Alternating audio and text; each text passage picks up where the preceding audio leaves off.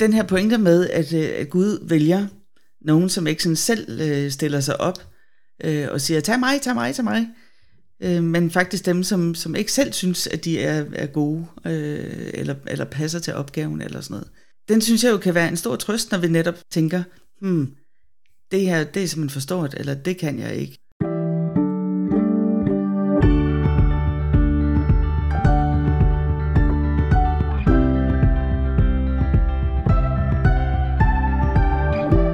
Velkommen til podcasten Bible Break, en podcast fra Bibellæseringen, hvor vi læser og diskuterer Bibelen sammen. Jeg hedder Nikolaj, og jeg er vært for podcasten.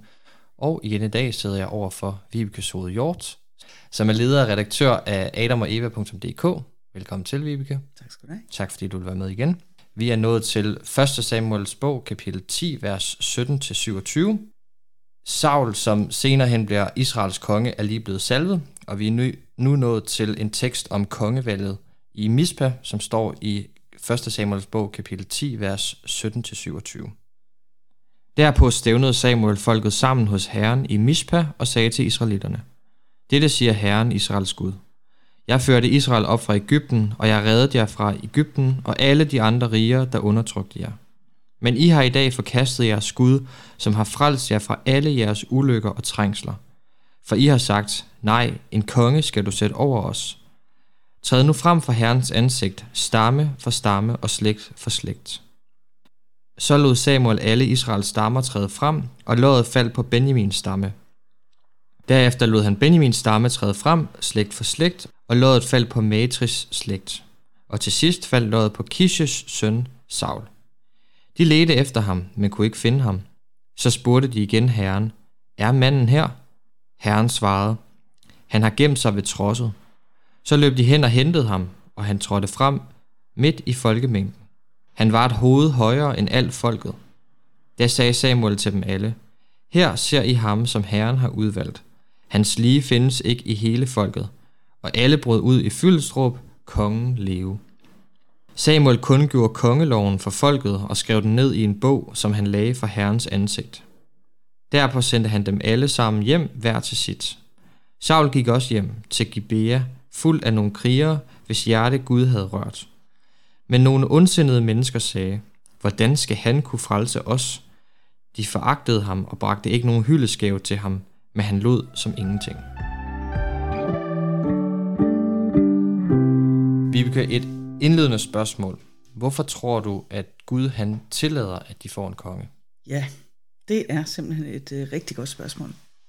Jeg synes jo, at, øh, at der er enormt mange eksempler i Gamle Testamente, som man, øh, som man kan trække frem og spørge, hvorfor tillader Gud det? Hvorfor tillod han, at øh, Abraham fik en søn med øh, den egyptiske slavinde Hagar, når Gud nu havde sagt til Abraham og lovet ham, at det var med hans første og rigtige ægte hustru, Sarai, han skulle øh, få en søn. Hvorfor, hvorfor tillod Gud det så alligevel? Jamen, det kunne han jo nemt have forhindret. Og masser og masser af andre øh, eksempler. Jeg tænker simpelthen, at det har jeg ikke noget godt svar på. Der, der, der, er, der er masser af historier. Vi kommer også til nogle øh, senere hen, øh, også her i øh, 1. Samuel, hvor man tænker, altså hvad har Gud gang i? Det virker simpelthen øh, urimeligt og umenneskeligt, og, øh, og passer overhovedet ikke med vores øh, forestillinger om ret og retfærdighed i dag. Og, og jeg, jeg tænker, øh, ej, den må Gud simpelthen selv tage. Altså, jeg kunne sikkert godt finde frem til, til nogle, øh, nogle gæt, og øh, det kunne være derfor, det kunne være derfor. Men, men altså, det er ikke mig, der skal forsvare Gud. Det må han godt nok lige selv rode med. Det er måske også med til så at minde os om, at der er en grænse mellem os og Gud. Og at Gud er Gud, og vi er mennesker. Og derfor så øh, skal vi heller ikke kunne svare på alt. Selvom jeg synes jo også selv, det er et meget interessant spørgsmål, og der er mange spørgsmål, som øh, melder sig, når man læser Gamle Testamente og Nye Testamente.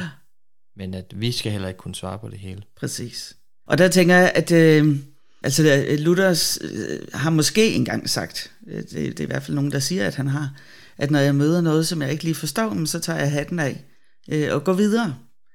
Og øh, det kommer jo an på, hvordan, øh, hvilket syn man har på Bibelen. Ikke? Der er nogen, der er meget hurtige til at sige, at der er fejl, og det her er jo helt klart noget, der er skrevet ned bagefter, og så har man efterrationaliseret og en hel masse ting min holdning er simpelthen øh, i stil med Luther, selvom jeg ikke har nogen hat. Men så siger jeg, men okay, jamen der er forskel på Gud og mig. Tak for, tak for det. Og så må Gud simpelthen selv stå til ansvar for, hvorfor han vælger nogle ting, som jeg synes er mærkelige.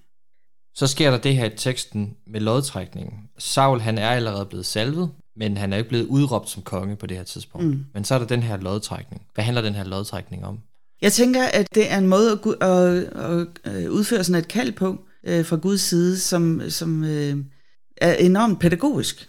Altså det, at Saul er blevet salvet af, af Samuel, man kan næsten ikke sige det vel, Saul salvede Samuel, altså. men øh, at det er sket, hvor det kun var Saul og Samuel, der vidste det, det tænker jeg, altså, altså i, i min ungdom i hvert fald, der talte man sådan om, at man kunne få et indre kald.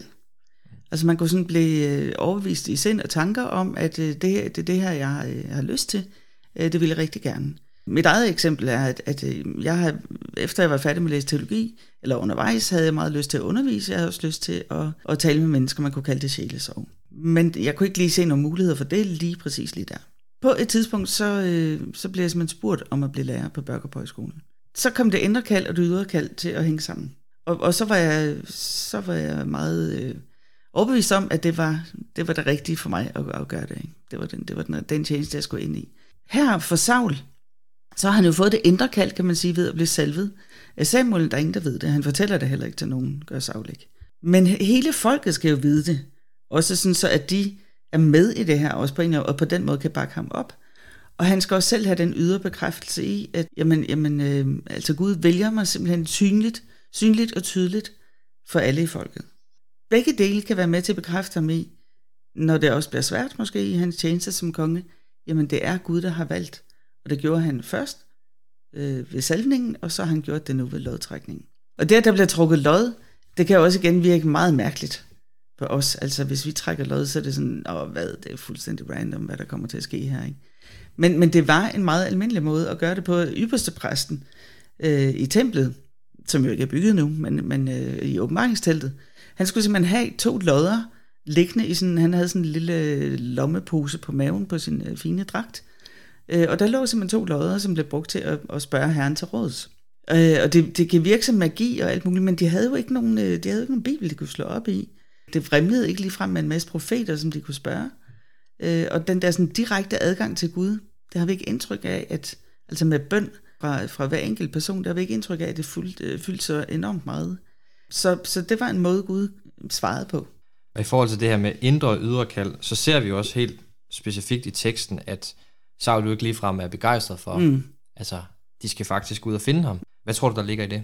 Jamen igen tænker jeg, at, at det er simpelthen et mønster, vi finder i hele, igennem hele Bibelen. Gud har det simpelthen med at udvælge dem, som ikke sådan, øh, synes, at de er de mest fantastiske i hele verden. Altså Abraham var måske hedning, da han blev Han kom i hvert fald fra et hedensk land, ikke, da han blev udvalgt. Senere hen møder vi Jeremias, som siger, at jeg er ung. Vi kan også hoppe igen tilbage til Moses. Jamen, jeg kan jo ikke sige noget. Øh, jeg, hvordan kan du så bede mig om at skulle være leder for hele folket? Og, sådan. og det, det er bare den ene gang efter den anden, at det er mennesker, som, øh, som ikke sådan selv kan se deres øh, kvaliteter. Det sjove er, at der bliver nævnt, at han er et hoved højere end hele folket. Øh, jeg er så gammel, så, så jeg levede faktisk, mens øh, dronning Margrethes far var konge. Og jeg kan huske, at, at jeg ofte blev mærke i, sikkert måske fordi jeg ikke selv er så høj, men i hvert fald bed jeg mærke i, at han var jo 1,99 eller sådan noget, altså rigtig høj. Og tænkte, fedt, det er smart for en konge. Øh, I hvert fald før storskærmer og alt sådan noget, at, at man er højere og, og sådan kan ses. Ikke? Og når det bliver nævnt, så tænker jeg, at, at det er fordi, at det, også, det, har også, det har været sådan en ting, man lader mærke til. Sådan en her tekst omkring udvælgelse drager mange paralleller til vores, til vores eget liv i dag. Hvordan tænker du, den her tekst øh, er relevant i vores hverdagsliv?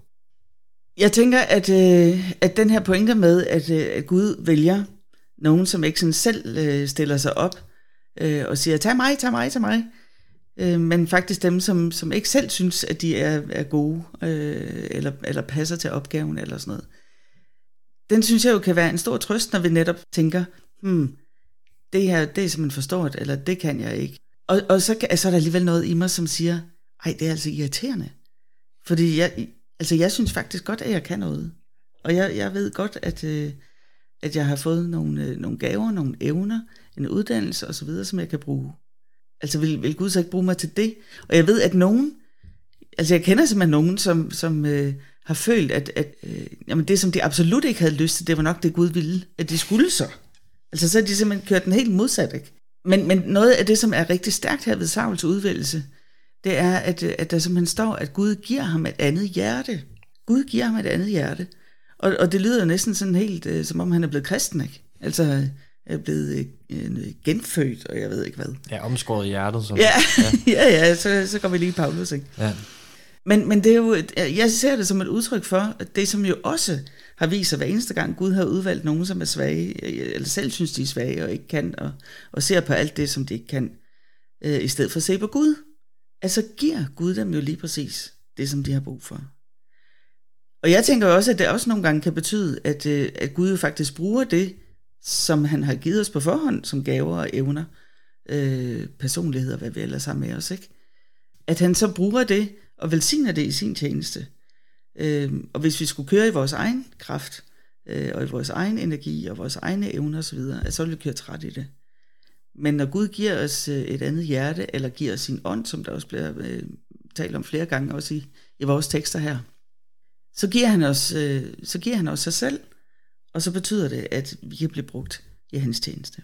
Og så for at lave en fuld cirkel til det første, vi talte om, så er der jo netop også samtidig det en grænse for, hvad vi skal kunne, altså, ja. øh, og hvad vi skal kunne svare på. Ja. Så både det her kald og de her øh, evner, som Gud han giver os, som vi jo er kaldet til på en eller anden måde at bruge, mm. øh, så samtidig så er der også en grænse for, hvad vi skal kunne præstere, tænker jeg. Præcis. Vi må, øh, vi må selv blive ved med at have Gud som konge, og ikke øh, gøre som israelitterne. Jeg synes, det er en god afslutning. Vibeke, hvis man godt kunne tænke sig at vide mere om dit arbejde, hvor kan man så finde det henne? Så går man ind på adamogeve.dk, og så øh, kan man finde brevkasse og artikler og alt muligt om køn, krop og seksualitet på baggrund af det kristne menneskesyn. Tak fordi du lyttede med. Husk, at du kan finde tidligere episoder af Bibelbreak på din foretrukne podcastplatform. Vi lyttes ved i næste afsnit.